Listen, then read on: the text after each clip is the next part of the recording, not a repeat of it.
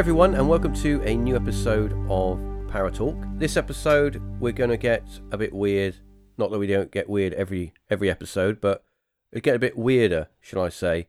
And I brought somebody on board for a returning visit because I think this episode needs a uh, a little bit of help. Who better to help me than Mr. Curious World himself? Are you there? Yes, Reeves. How are you? I'm all right. I'm all right. So Thanks for having me on again. that's all right. But this episode is I need some help. I need I need some help with this episode because right. when I first watched these videos on YouTube, I was completely um, lost for words. To be honest, I've seen some ghost stuff, but this is beyond the pale. If this is real, then uh, we've we've definitely got some weird stuff going on. Uh, so for those that have got no, absolutely no clue what I'm talking about, to give you a little bit of background um, before we start to discuss uh, the events and the strangeness that has been going on, that's been, what has been documented with this case. We're going to talk about Kent Burris, who is located in New England in Carmel, Maine. And some of you uh, might have already twigged going, ah, I know about this. It's known as the Lamb House, and it's had some really, really weird stuff going on it. And I, I originally found these videos by accident just by going down the YouTube black hole of YouTube and just clicking on stuff. And I found one video by him which purported to the these strange apparitions in his home. And these apparitions were not seen at the time, or they were seen at the time, and he would either capture them after the fact and replay his video and see them, or that they would suddenly appear as if he tr- went into a room, there was nothing in the room, and he would turn around and there would be a all I can say is a black shadow behind him for a split second. But uh, I'm I'm getting ahead of myself. Let me let let me let me put this out there. Are you are you familiar with what I'm on about? Uh, yes, I've um, I've watched a few videos from his channel. Um, some of the earlier ones, right up until the the latest ones. I think they date back until, about 2017. Mm-hmm. It's quite interesting, really. He he started off by looking at the history of the the town, Carmel, Yeah, yeah, or- which, which is actually referred to as a village. Uh, Yeah. I, I guess at one point it was a village, and they still call it a village, but it, it's it seems pretty pretty large for a bit for a village. And he he started off by looking at the history of it, but then he ended up bringing it back to his house where he lives, and that is where now, as far as I can see, most of his um, his content is is directed. the the thing is to give of course the links to the what we're discussing is going to be you know well, when i publish this podcast i'll have the links with it so any of you guys out there that listening can just click and, and watch some of the some of his videos but I I think that when I first saw his videos, it was one of the most recent ones where he started to capture these. I can only say that they are black masses uh, that appear, that seem to appear out of nowhere, uh, either stood next to him or behind him or peeking over the banisters, and uh, and also there's uh, some of the most uh, disturbing uh, captures that he's got are these kind of apparitions of what clearly look like people, just kind of morphing in and out of the of his house, out of windows and stuff. Uh, he has got a an area in the house that in his bedroom area that seems to be the most active, where he gets all these kind of noises and uh, apparitions that come from. But I think what we need to do is go back, as you say, to the history of the house and kind of look at what the house used to be. Because back in the old days, I mean, this house dates back to what predates, I think, the 1900s. Back in the old days, they would make a house, and over the years, well, much like anywhere, I suppose, they would they would add on to it, wouldn't they? They would they would sort of Yeah. as the family grew, they they would kind of expand it and bring in different parts of to for you know uh, they need a kitchen and they build a kitchen on and it would the house would grow like that, wouldn't it? Yeah. So I think that um, there's there's multi levels here to this whatever we can call it this paranormal phenomenon is going on. Uh, you know because there are investigators that have gone there and have had similar experiences. They've captured similar things, but Kent seems to be the main uh, guy that this is kind of centered around. Now, as I say, we go back to the history a little bit and we look for well, where could this phenomenon have come from?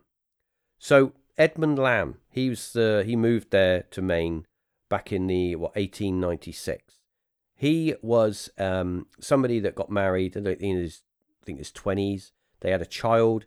They moved to Maine, and back then Maine, as you say, was a small village. He opened up a small shop so that he could make a living, and it was a little t- little while longer when he got uh, approved license to be an undertaker. Because back in those days, well, I suppose uh, over here as well in England, it was the same thing. They would lay a body out after a death, they would lay it in the home and it would stay there for a number of days before they had the funeral. But also, I did I wasn't aware of this, but when they would prepare the body for burial in the earlier days, that was all done in the home as well and it and it wasn't until like later later years, the you know the 19th century onwards, that they decided that hey, we need to bring this out of the home and create a place where you can do it like a mortuary, funeral directors. And this is what Edward did. He needed a place to open up as a place where he could prepare bodies because he was a licensed mortician and undertaker. So he bought the plot of land where the Lamb House is in Maine now, and he built this small building. And originally, I think, correct me if I'm wrong, but I think it was a two story building. And uh, it was like it had a downstairs and an upstairs. The downstairs, the lower part of it, was where all the the preparation was done, and the upper part was where the families would go to pay their respects after all of the the necessary things were done pre you know, before the funeral would happen. So I, I'm just giving a bit of background at the moment so that we can talk further on what I think is possibly going on here. So, as the house grew and as time went on, they expanded. In the village, now, back in those days, you could buy parts of someone else's building. So, for example, I own a building and it's got, I don't know, so many outbuildings. And you come to me and you say, hey, I want that outbuilding there, that garage or whatever. I want it to be part of my building. Then I'll sell it to you. You'll dismantle it and then go and attach it to your house. You know, it's it's pretty straightforward. But people used to live like that, and that's that was perfectly normal. Well, this is, apparently this is what happened with the Lamb House. He would he bought the Lamb House is in three sections. You've got the front section, the middle section, and the rear section. And each section to the Lamb House is of a, is of a different era. And what Kent believes is that each section has its own paranormal phenomenon from different eras, but there is a a one main reason that all this phenomenon is happening. And he believes that the the basement, the lower area, where the bodies were prepared, that's where it's the catalyst. And you, you get that a lot, don't you? Where where people say, Oh, you know, the, the phenomenon's the worst in the basement. Do you know what I mean? Yeah, yeah. I actually didn't know about the the history. I didn't know that it was a funeral home. That's interesting. Well, I don't. Yeah, I don't know all the info. I'm only. I'm only. I'm only sort of uh, skirting over the the main parts. But it was a uh, later on. It had a garage, uh, um, an outhouse added to it, and it had a um, what they believe was part of the uh, a schoolhouse was used to attach onto the the home and uh, that they think that all of these different parts of these different buildings all add up to the phenomenon they're experiencing today. But also, apparently, back in the um, pre, but they had a kitchen built onto it. But this is before the kitchen was built on, because when Edwards he sold the business in the I think it was 1920s. Uh, He sold the business, and the business was taken away from the home from the Lamb House, and it was taken somewhere else and set up as a an undertaker's, a funeral director's. And uh, Edward, he turned that home into a home. So he converted it all, uh, all of the, you know, what was a working place, he made into a like a home to live in, and he resided there. I know that a girl called Rachel comes into it, and she was someone who lost their life many years before any of the kitchen or anything was built. And apparently her body was buried under the floor. And then there, later years, the kitchen was built. And you know, and and that's why that all this activity has started up because she is you know restless, but also that there's other phenomenon going on there because of the building and what it was used for. It was a mortuary. There were bodies stored there. There was, um, you know, there was preparation for uh, burial, and then there's also the the hearsay that uh, Edward had something to do with the young girl's death, and that he buried the uh, body under where where the kitchen is now, and that the body is the the skeleton would still be there. Uh, so and this is all through Kent doing his research because he's lived there since I think he's lived there since 2014. I'm not sure if he owns the property or he rents the property, but he has had a number of people coming in doing vigils, doing their ghost hunts and stuff. So it is, you know, and they have experienced stuff by themselves, but Kent is the main person who has been making his YouTube and documenting what he's been experiencing and it's not only him lives there on his own, he lives there with his family. And they have also experienced stuff. I mean, there's one occasion where I think it's his daughter comes into the room. They're all around the breakfast table. And uh, where, as she walks into the kitchen area where allegedly this girl's body would be under the ground, or the girl's like covered in static, or all her hair stood up on end.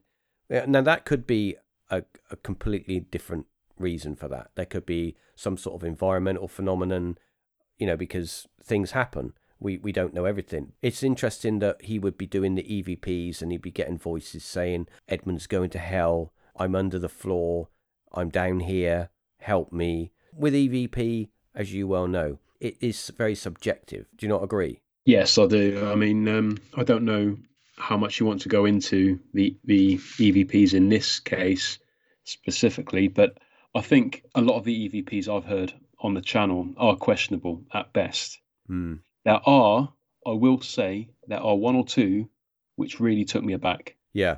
Um, that made me think, wow, that really did sound like what they're claiming. Yeah. But for the most part, I do think that they are a little bit of a stretch. I think that when you go into the realms of ghost boxes, um, spirit boxes, whatever you want to call them, and they're basically they're radio scanners that are scanning channels really, really quickly. Some people say, well, because it's scanning the channel really quickly, it's very hard to hear words.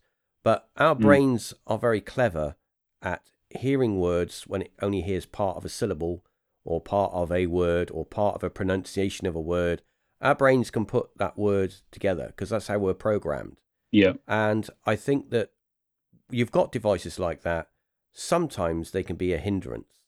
I have, as as you well know, I have done extensive research with EVP and I did capture voices, and those voices were as if somebody was talking into the microphone like you or I are right now.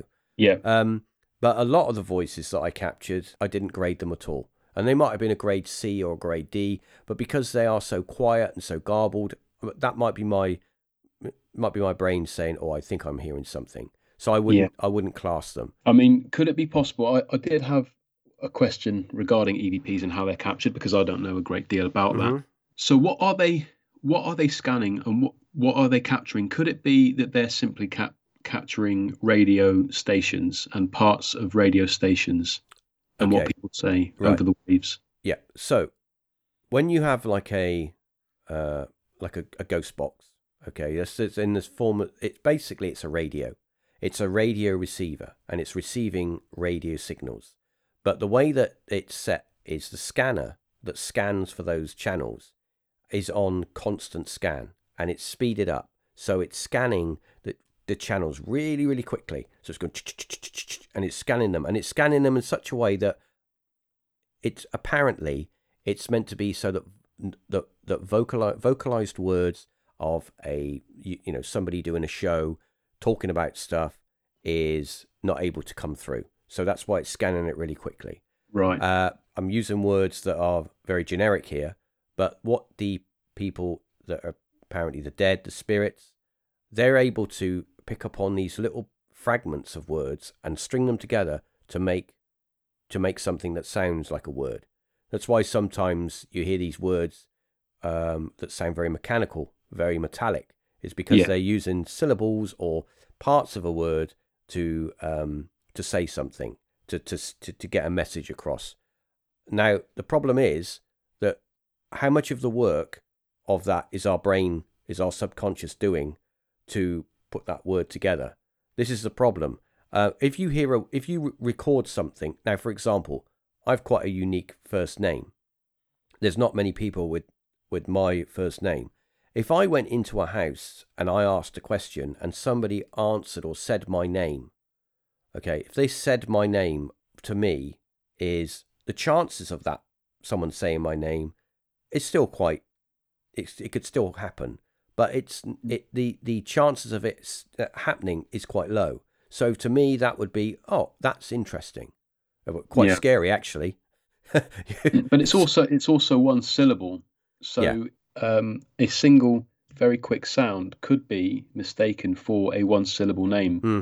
quite easily if that's if your brain is that way inclined. If you want to try and make it into something, yeah, uh, I, I completely agree with you. I completely agree with what you're saying. You're on the right. You're on the right path there, and this is the issue with EVP.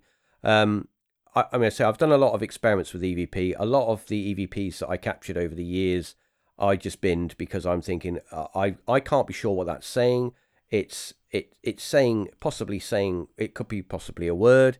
It could be saying something, but I don't know. So it's not to me. It's not evidence. What is evidence is when you ask a question and you get a direct answer. So if I Yeah. say, "What's the weather like?" and it says sunny day, and it's a sunny day, to me that's more likely something that you're communicating with something. Or if you ask for a, a date, what's the date today, and it comes back, you know, it's the seventeenth, and it's the seventeenth, then you're getting direct answers to direct que- questions. And Yeah. this is what you have to do when you when you investigate. You can't just say, "Is anyone there?" Oh, I thought I'd heard a yes. Uh, what's your name? Oh, I think that said Jack.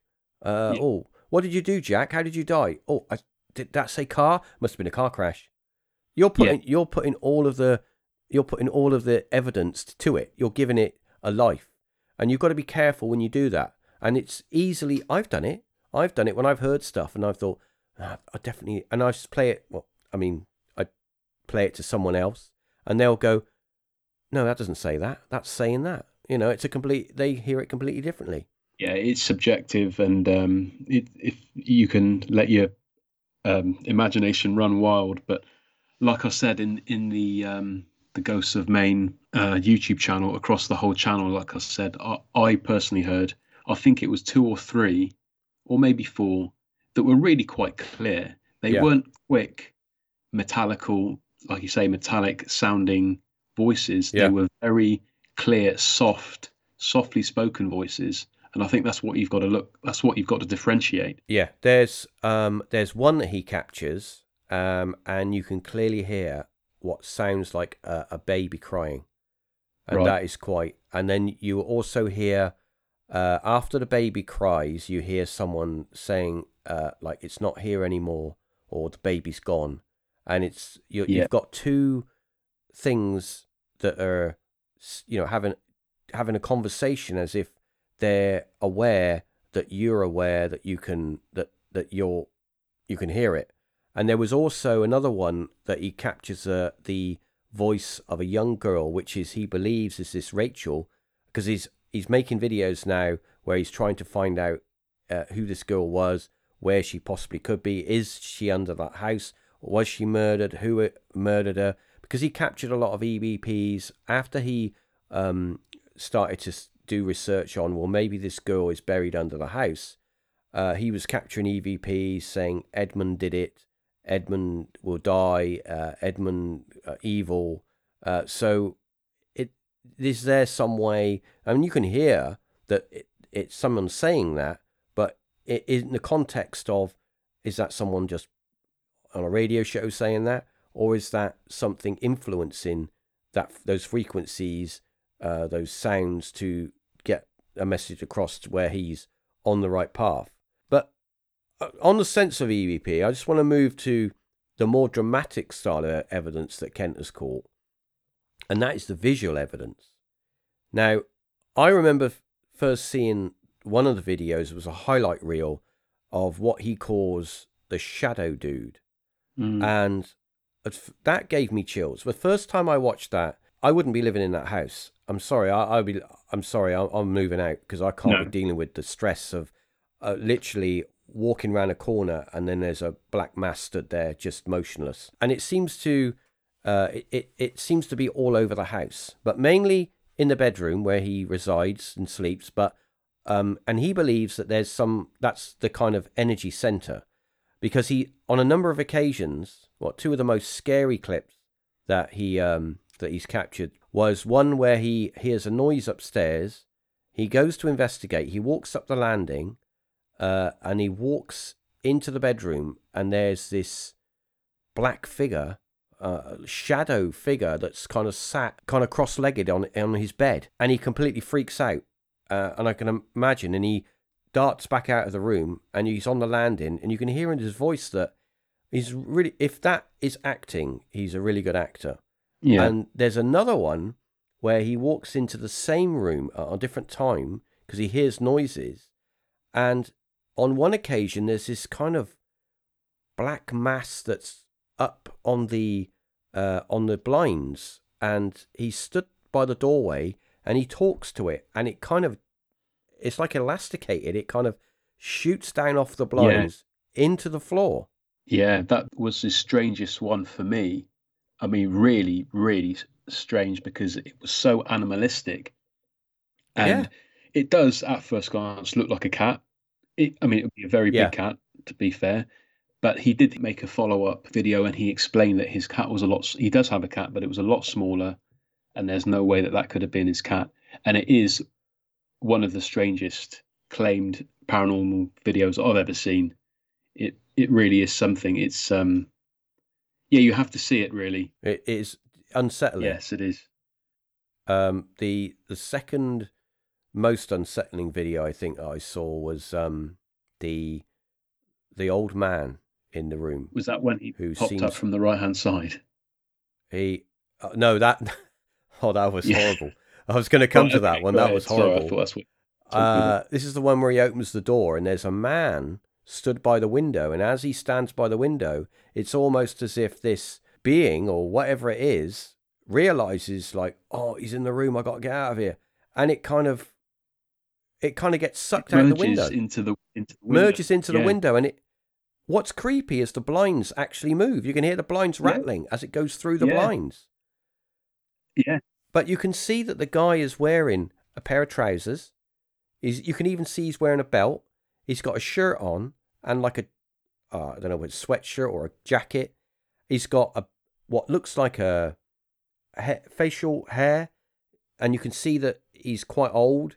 And as he, what he kind of transmorphs into this kind of, I don't know how you ex- you would explain it. It's uh, just like smoke yeah um and out the window. yeah and I, I every time i watch things like this i always think well how could they have faked that and it's it's possible of course you, you can you can fake Yeah. all kinds of things but Oh yeah, considering the equipment that he has. I mean he he insists on using um, the camera that he has. He's not interested in, in Yeah. upgrading for reasons that he explains.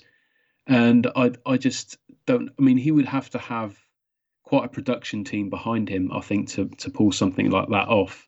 Unless he's lying to us he, he clearly doesn't have that. I thought about this. When I saw those videos.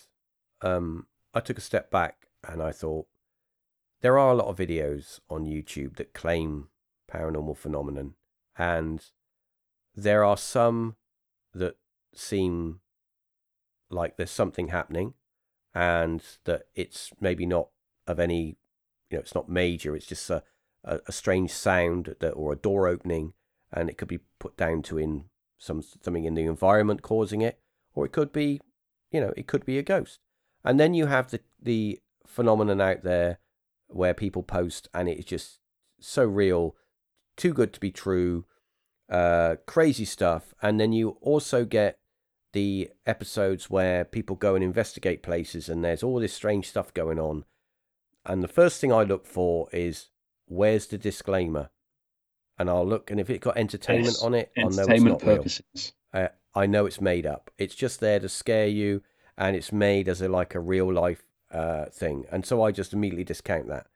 Um, but with Ken, as you just brought up, the equipment he uses is so basic. He uses a a small little handheld camera, which is not state of the art in any way. Mm. So it is quite low quality. Some of the phenomenon he captures captures using that camera is if you had to work that file and make it, yeah. you know, do what you need to yeah. do with it. The I think the the what you'd have at the end of it would be even worse than the quality that he's uploading at the moment. So I th- understand obviously the thought process of as you just brought up, where he says the reason I use lower quality equipment is for easier to capture uh, phenomenon. And there is some, I think, you see, I'm a little bit on the fence with that because there, I understand that the mindset. Yeah, I'm, I understand the mindset. I would say some of my EVP, I've just used a normal tape tape player and and cassettes, and I've had voices. Some of my voices I've captured. I've done in a full professional studio with professional equipment, and I've captured voices. Um, but there is a mindset out there to say that the higher the quality of the equipment, the less chance you're going to get. Uh, well, not the less chance, but the, the, the, the less phenomenon you might capture because that equipment is very good at filtering out any, you know, any nonsense. It's designed to only capture what it needs to capture. I think that using high quality equipment, if you do capture phenomenon, the chances are it could be anything uh, in the sense of interference is less. So the more chance that it's what you're capturing is external. Yeah, um, like you said, it, it, I mean, I can only repeat what you said. Really, it's the high end stuff. It is designed to to block out all of the inter- visually. I guess it would be the, the interference. It will be less grainy. Your your your everything is flatter. Yeah, I know where you're going. Yeah, maybe I'm talking nonsense. I don't want to. No, no, I know where you're going. I know, I know what you're on about. Um, I think that what the point is that what what Ken is using is is getting in results. So, like anything, if you're using something that gets you results, my late my late friend Lou Gentelli, okay, uh, he was he was like an EVP master. He took a lot of flack for, flack for some of the EVPs because people would say he's just making them up. Uh, they're not real EVPs. They are. They're just. They're just nothing. It's just. It's just him hoping and w- wishing that that there was something. But I, I've heard some of the EVPs he's captured, and I must admit I didn't agree with everything that Lou captured was an EVP. Uh, some of the sounds that he would capture were completely weird, and some of them were uh, growls, um, uh, weird kind of chanting sounds. Um, it just it weren't even words. They were well, it sounded like words, but of a, a like a, a language that I had no idea what that language was. Um, and then some of the EVPs that he would capture would be, you would think somebody was in the room talking. I remember him playing me an EVP, uh, him on an investigation. He was doing an investigation with a team in uh, in Philadelphia, where he was located, and he was on an investigation. And I remember him messaging me from he was outside having a having a smoke, uh, and he and he sent me a message saying, oh, "I'm on investigation." And I said, "What?" He said, "It's demonic thing or something allegedly, and we're, we've got a team here." Uh, and he sent me some uh, EVPs that he'd captured, and he sent me them, and he didn't tell me anything about the EVPs, just sent me them and I played them, and I'm like, was just a bunch of people talking. Uh, he said, right, well, you hear that, yeah? And I'm like, yeah, it's just some people in a room talking. He said, yeah. Well, at the time, there was just one person in there, and no one was talking. And I'm thinking to myself, okay, well, that's pretty good EVP because that sounds like a bunch of. But the thing is, really difficult to find out what they're talking about. It was a, you know, where you um, you know, when you go to a party and everyone's having a good time and everyone's chatting. Yeah. And unless you home in on a particular conversation, yeah. you can't make anything no. out.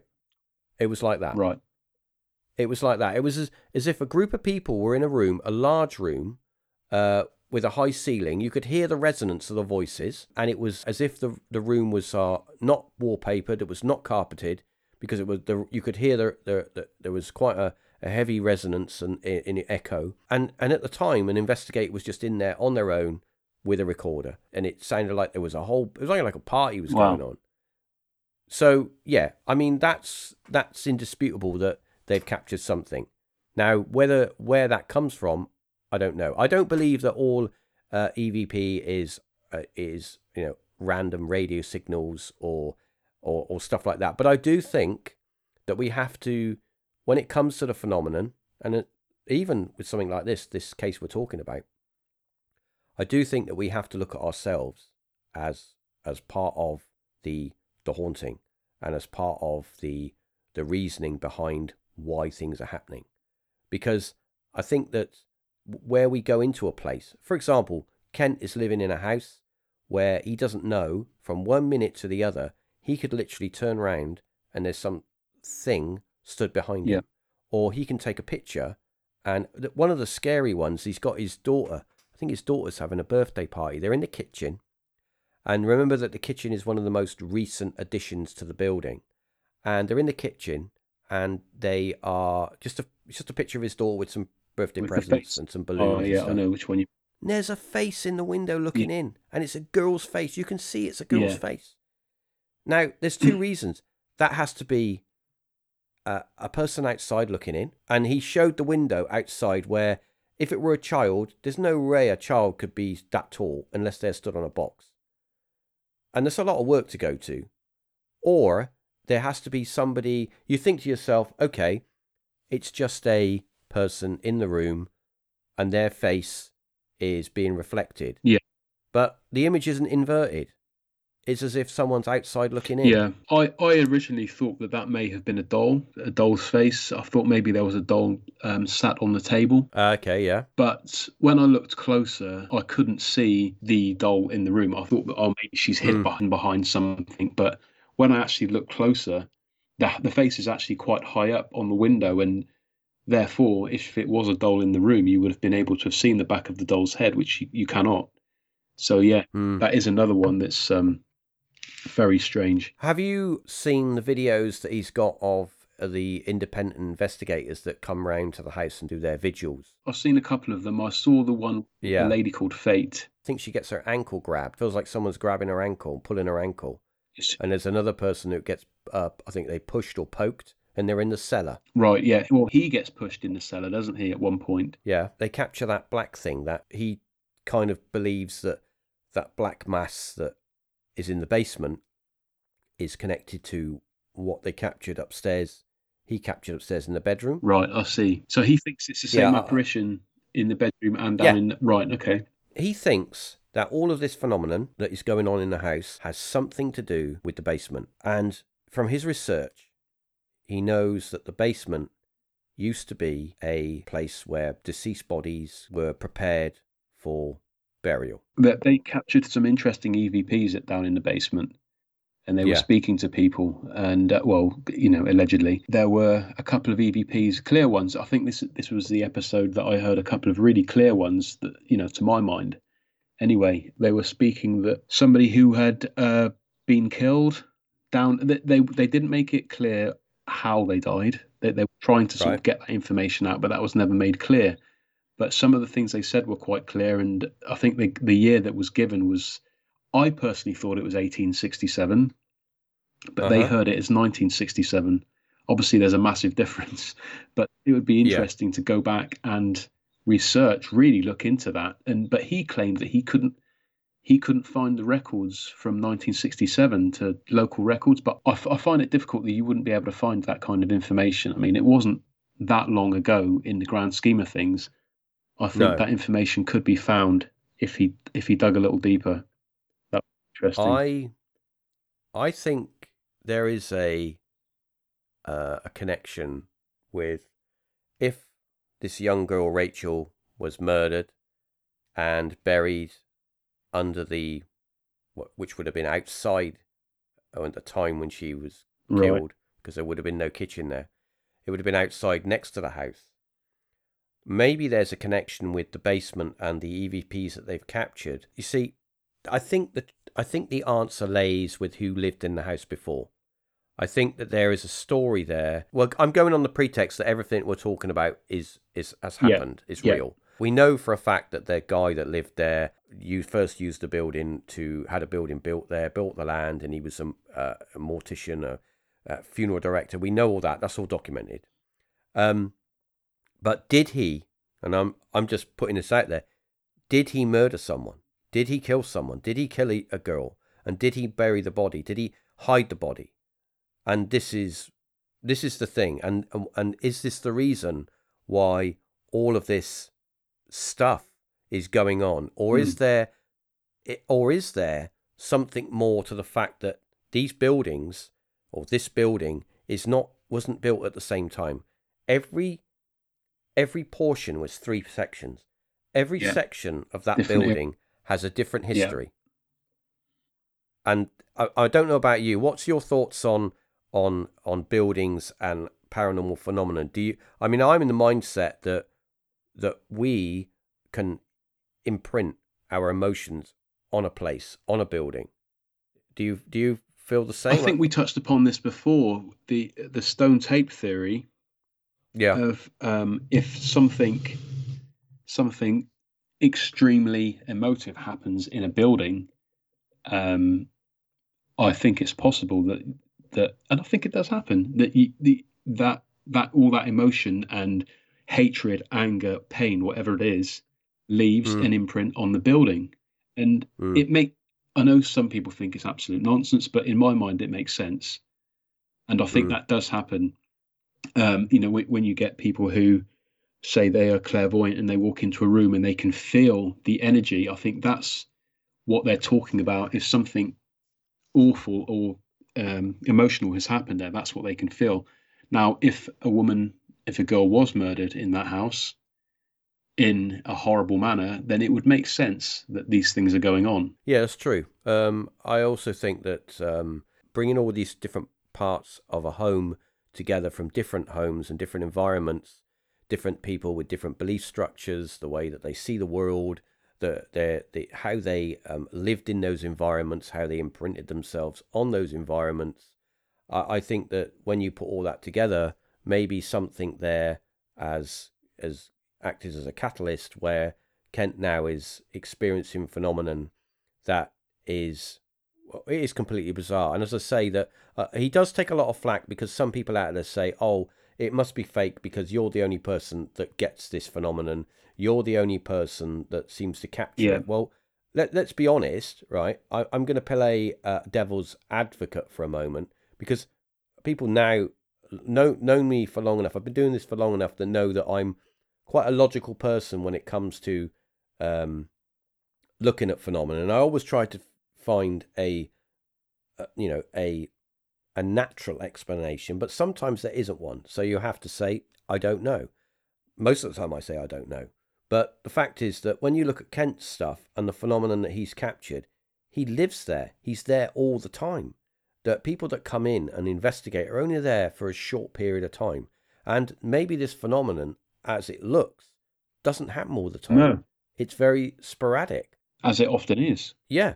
And you touched on something that I was going to say earlier that there was that video, and I advise anyone to click on the link that I'll add with this um, episode to go and watch some of Kent's stuff that he's captured.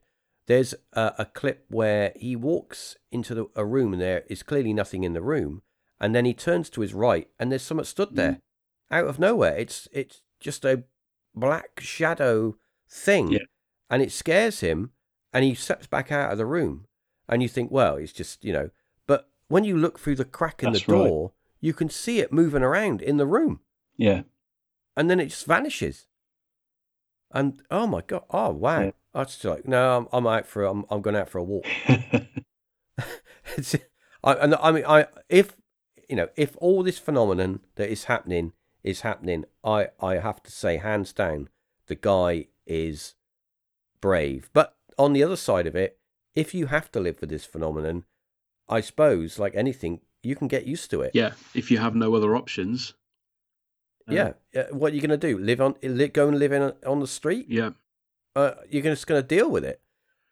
So yeah, I think that um, I, I think that definitely this, this there is history to this house. There are some really good documentaries. Well, I say documentaries, uh, videos, accounts mm. of that he does do his research. But I do think that uh, he does get sometimes a little bit lost in in reading a little bit too much into some of the messages. Um, I I don't like to be front loaded with EVPs. I don't want someone to tell me what it says. Exactly. I, I want to hear what That's it says. That's exactly where I am with it. Yeah. If you say, if I gave you an EVP and say, uh, listen, it says, uh, like, help me, and it's just like, Yeah, Exactly. and you go, oh, yeah, it sounds like it. Yeah, it could be. Yeah, that's uh, definitely helped me. And I've just told you what to hear. But if I just give you an EVP and just say, what does it say? And then you say it says biscuit, you know? yeah, quite. Uh, yeah, they they do. He, he or rather he does. Um, he puts captions, doesn't he, to tell you what Yeah. the EVPs are, and you, you Yeah, know, I- expecting you to take it as gospel, but uh, clearly, um, it, you know, it could be almost. I understand the reasoning behind that uh, because he wants people to, if you're, I mean, okay, if you're very enthusiastic uh, about what you're doing and you really want people to be on board with you, you're going to want to help them to understand what you're trying to convey. But when it comes to EVP and it comes to any phenomenon, uh, you can't be front loading people because if you front load people, then you've already just told them what to hear and, and what to see or whatever. If I have a piece of phenomenon and I don't tell you what to expect, and you see something, go, "What was that?" Yeah. And then that that's you. That's your brain figuring it out. Um, if I say, "Well, if you look there, there's a little old man. He jumps out that," w-" uh, I've already told you what to see. So, you know, it's it the the uh, the whole thing of you experiencing something and getting a real answer has been lost. So I'm a bit I'm a bit off with that. So so yeah, but I, I don't think that um I mean I can't think of another case. Well, I can actually, but not to this extent where people capture these shadow uh but what do you think they are? What what do, I mean, do you think that that's uh do you think that that's the that that what you're seeing there is possibly a ghost or do you think that there's something uh, do you think it just is it black is it evil is it what do you i mean because he's captured them downstairs in Yeah, his I front mean, room quite possibly. it- the table sat on the Yeah, quite, quite possibly. I mean, I've, I have seen similar videos with similar apparitions, but nothing as clear as that.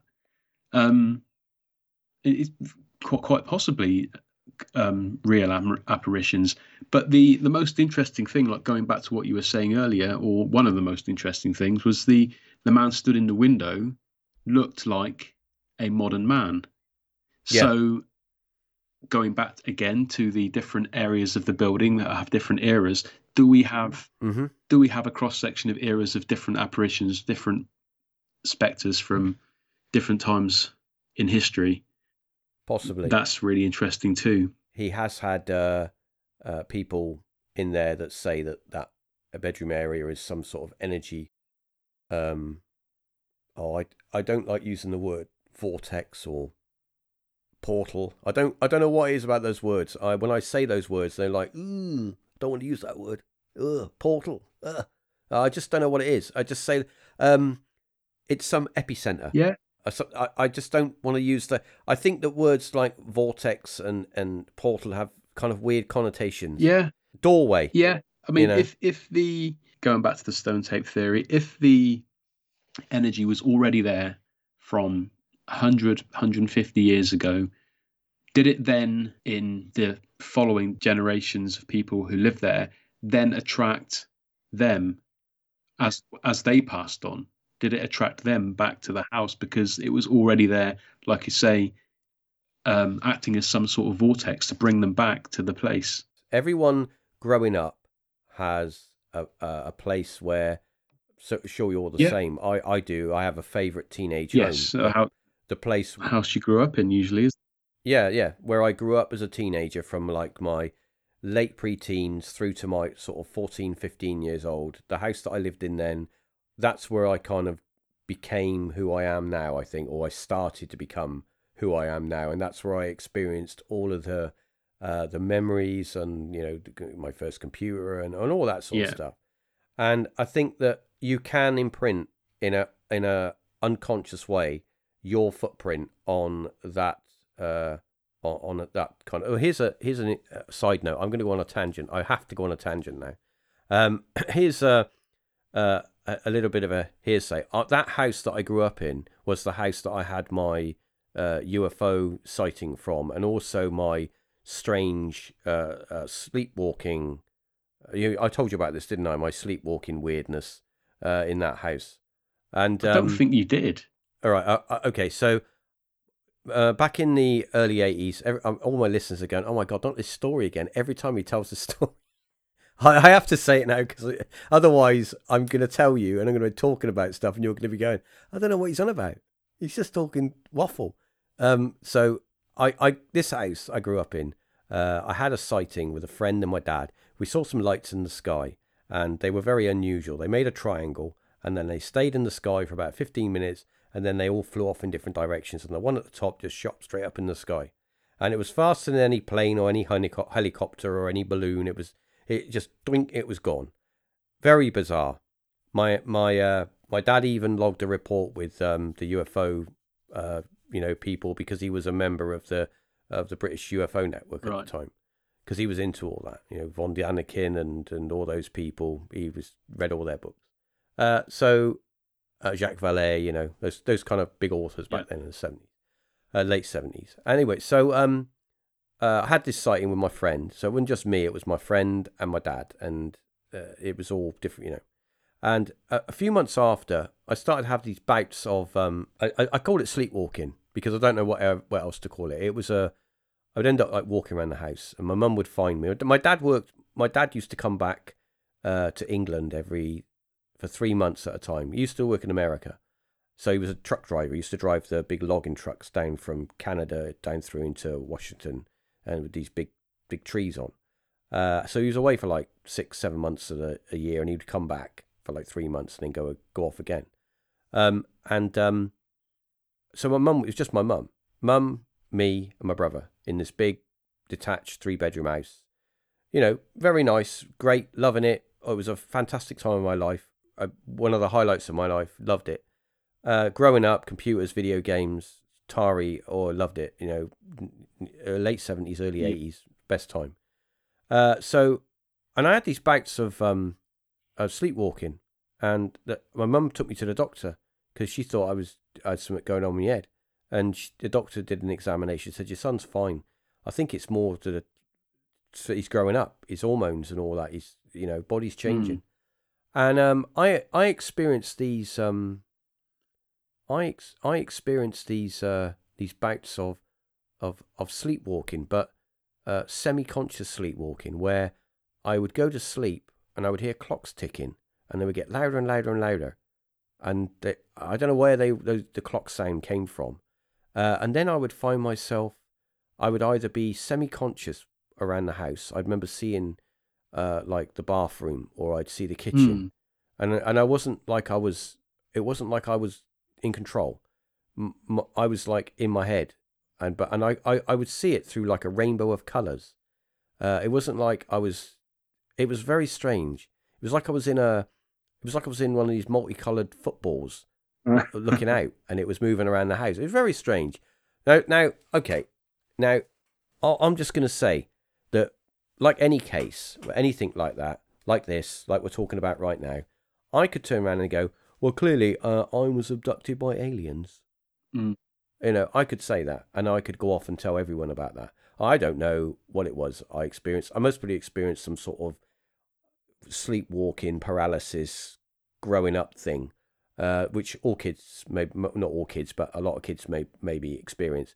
I also experienced. Um, there is a there is a connection here. Uh, I am going to a thing. I always end with a connection. Uh, but one of the things I did experience was sleep paralysis, and I would wake up in the uh, in the night, and I didn't used to sleep with my curtains drawn. Uh, so we we our house backed onto a large cricket field, so there was just moonlight coming in. There was nothing out there, just field, and um, it used to illuminate my room. And I remember waking up in bed and seeing, uh, looking by the corner, always in the, the, the corner of my room. It was always in the same place in my room, and I would look and I would see this really kind of tall, dark, shrouded thing. It was black. No, it was just you could. It was like this. Must have been. It was. It was as big as my wardrobe, and my wardrobe must have been nearly to the ceiling. So it must have been seven foot. And I was a kid, so it looked huge to Mm. me. And um, and I remember looking at it, and the more I looked at it, the more I got scared. And it didn't move. It didn't say anything. It didn't motion or anything. It just just there in the in the corner of my room, and it was. And the reason that I could make it out was because my room was illuminated and it was darker than the rest of my room, so it kind of Oh, I had a shape. Yeah. Yeah. Yeah. And the more I looked at it, the less I could move, the less I could. I couldn't talk. I couldn't shout. All I could do was just lay there and just sort of, just cry and go back to sleep. Like look on, like look down under my covers or something, you Mm. know. And this went on for a while, and and I- I got to the point where my mum was, uh, I was like you know about to sleep walking, and I had to go to the doctors. And as much as it started, and then it just suddenly stopped uh, it lasted for a few months, and then and the doctor put it down to sort of growing up and being a kid, and you know all those things that you experience growing up, you know, uh, you know, hormonal changes and stuff. But I had sleep paralysis again later on in my life, and I think I said this on another episode, but it was it was more the s- sense of there are a few people actually since I've been doing these episodes where um, how common it is. I was going to say uh, there's a lot of sleep paralysis stories Yeah. that involve peep things stood in the room. Uh, what Yeah. they well, what they usually call shadow people. Um, Yeah. Yeah, uh, that's quite a common thing, which is really odd. I mean, for people the world over, to, to from different generations to come up with the same or very similar stories, that's really strange. I mean, that's an episode in itself as well. I um my last sleep paralysis was back in 2018 no 2014 I think it was. It was late yeah, it was must have been 2014 I woke up and I felt as if I was having a new snooze in the afternoon. And I woke up and I felt as if uh, there was a a person like led on me with their hands around my wrists and their knees in my You back. And I could feel their yeah, and it, I the hands I could feel the pads of the fingers. It was like Hulk hands.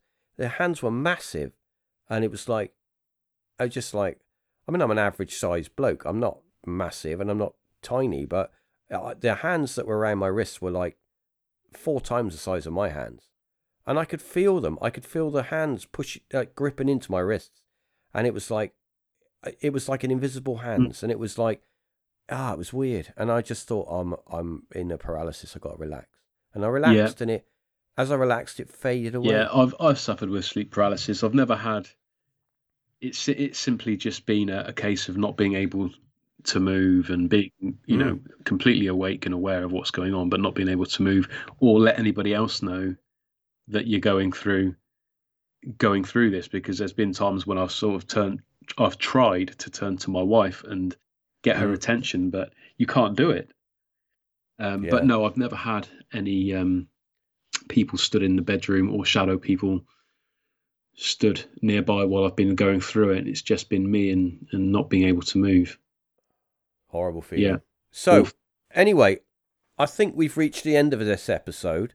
I um, but I do want to get your um, I do I do want to get your feedback and your conclusions on what you think uh, it could possibly be going on here. That what we've talked about. I know we've only just scratched the surface. Yeah, we have really. the- We, the- yeah, he's got hours and hours and hours of content. I think it's there. about three or four days. I, I, I had a quick glance over the the length of the videos, and they're all a good hour each. yeah. Yeah, They are. So I would advise anyone, personally, um, you never know. There's a there's a full episode here for the for the Phantom Chronicles. You've got the you've got one get one on the Phantom Chronicles. Yeah, I, well, could, it's an it's it's enough work. You got enough content I here. could, I, I, I could definitely include it as a as a segment for sure. I mean, well, I could include it as an entire hour long episode. Yeah. It just depends on how many people, other people have uh, have, have now covered it. But I going on, I was going to say, go what's your what what what's your final thoughts on on this? What where do you think it's where do you where do you think it is? What what what's going on well, there? Well, based on what we you, we can see, and making the assumption, assuming that we're not being all taken for a ride, I think it, I think it all does um, revolve around the fact that it was a funeral home. People were Mm. there, and I think that the the apparition has, is is from that time. The if if it's true that there was a, a girl who was murdered there and buried in a basement, I think that that is a separate entity. Um, I, th- I think they are two different things. I think the shadow dude and the girl in the basement are two different entities from two two very different times. But mm. um, yeah, I, I, think I think the the shadow person is from a time that's later later in history. I don't uh, j- just ju- judging by the way that it looks, um, how clear it is to see it, and the way that it's dressed as well. It it looks mm. like very much like a modern man. Well, I have to say that um, I'm completely um, I, am completely uh, taken with the case. I I do find uh, it completely interesting. Uh, if it's all real, then wow, this this this Kent has got some mega mega evidence. Yeah, the the best I've ever yeah. seen. Uh, if it's made up, then it's a lot of work to make something up and to keep it going for so long. Unless you're making a ton of money off of it, and I don't think he is. I think he just he lets people come and investigate. Fair enough. If they make a donation, they make a donation. Yeah. But if you you know, uh, it, I don't think he's um getting get getting uh he's going to be retiring to the Bahamas anytime soon. Uh, so I, I think that um, it's fascinating. Yeah. And I really, I'm really looking forward to seeing where it goes. I really, really, really advise anyone, and we've we've literally just scratched the surface yeah. of this, these, this, whatever it is. I'm going to put a link in in the description. You need to click on it. You need to go watch it, and you need to go watch more of his stuff because it will suck you in, and you will once you see those videos that he's captured. Uh, you're going to be, I think, like us, um, scratching your head. Yeah, and really. it's a shame that, um, in a way, that you, you, haven't got feedback from people on on the channel. There are no, there are no comments. He's got all the comments turned off every hmm. video. Mm. Now that that may have been because he's he's uh, experienced a lot of hate. We all know that that happens. Yeah, um, I'm assuming that that's why he's turned the comments off. But uh, yes, it, it's uh, so there's there's no actual there's no two way conversation at any point going on in, in the in the comments. He doesn't obviously um, get involved with with conversations over social media. Yeah, I, I would like um, I, I, would like to get him on ParaTalk. I'd like to get him on and have a yeah, chat. I'm sure, but um, yeah, uh, maybe maybe that'll happen. Maybe I should reach out to him. Uh, I think uh, what I'll do is I'll, I'll shoot him an email and see what happens. Uh, see where that goes because I'd love to pick his brains. Yeah. Um, as I say, we've only scratched the surface um, and I'd like to see get his whole take on it. Um, as I say, you you know there are days worth of videos on the channel, but who's got two or three days to go through all yeah. of them? Uh, you know, uh, we only watch a few, and we watch what we think's most important. But it's definitely interesting. So for you, uh, what what's your plans for your channels? Have you got anything? I mean, I know you're very busy at the moment working on some yeah, new episodes, and these episodes do take that, a that's while. That's really all I've been doing. I'm kind of ashamed to to come to the table today with no new uh, material, but I, I am just working hard. I've I'm doing a lot of writing. I'm just writing a lot. Um, what I've been doing lately, I've been writing episodes, several of them rather than just writing one and then putting it, then editing it and putting it out. Um, yeah. I've actually got about five or six in the oh, bag oh, cool. now, which I can now put, you know, start to work on and, and put them out in, in a, a reasonably um, timely fashion rather than having to yeah, wait yeah. months, and, months and months. But um, for the uh, Phantom Chronicles uh, channel, I'm currently working on a um, Ghost Stories of Canada video. I'm I'm hoping that that will. I'm, I know that that will be a three part series because obviously it's such an expanse. yeah, yeah, and, yeah. You, know, I'm, I, there's no way that I'm going to be able to condense it. I d- I don't want to do a five five stories from Canada and be done. I want it to be a three part series. So that's what I'm working on currently. And um, after that, I'm going to be working on uh, ghost stories of the 21st century uh, because mm. so many of the stories that I've covered and so many of the stories that other people cover are from the 20th and 19th mostly. Uh, yeah, they are. Yeah. Very, few ghost stories that uh, are told from the last 20 years. I'm going to be looking at. Well, that's good. That's that's awesome. I'm looking forward to that because I am a fan of your channel. I do. I, do, I mean, I highly recommend anyone else. Uh, the links will be in the description. Go check out Curious World. Go check out Phantom Chronicles. They're all you're gonna love them, and then they're they're well put together, well narrated, and they're some of them are really interesting stories. But as for this episode, I hope you've enjoyed it. Um, remember paratalkpodcast.com for other episodes, and also uh, ParaTalk now has got a, a YouTube channel. Um, uh, that will be in the link will be in the description. So if you prefer to subscribe to YouTube, uh, you can do. Uh, not all of the episodes are on at the moment. I'm kind of uploading them a little bit at a time just to sort of give myself a bit of a buffer so that I can catch up with myself. Um, if you've enjoyed this episode, then please, uh, wherever you may be, give us some uh, give us some feedback. It's really appreciated, and it and it really helps uh, uh the channel grow. And uh, all all great feedback is is superb. Anyway, uh, it's it's bye from me, and it's also bye from bye from me. yeah, the, the man himself. Well, thank you very much for having me again. That's all right. You're you're quite welcome. I'm sure you'll be back again. We've, as I say, we've already talked about some other ideas, so we've got some uh, we've got some other ideas in the bag. So no worries there. Uh, and until next time, see you soon. Goodbye, everybody.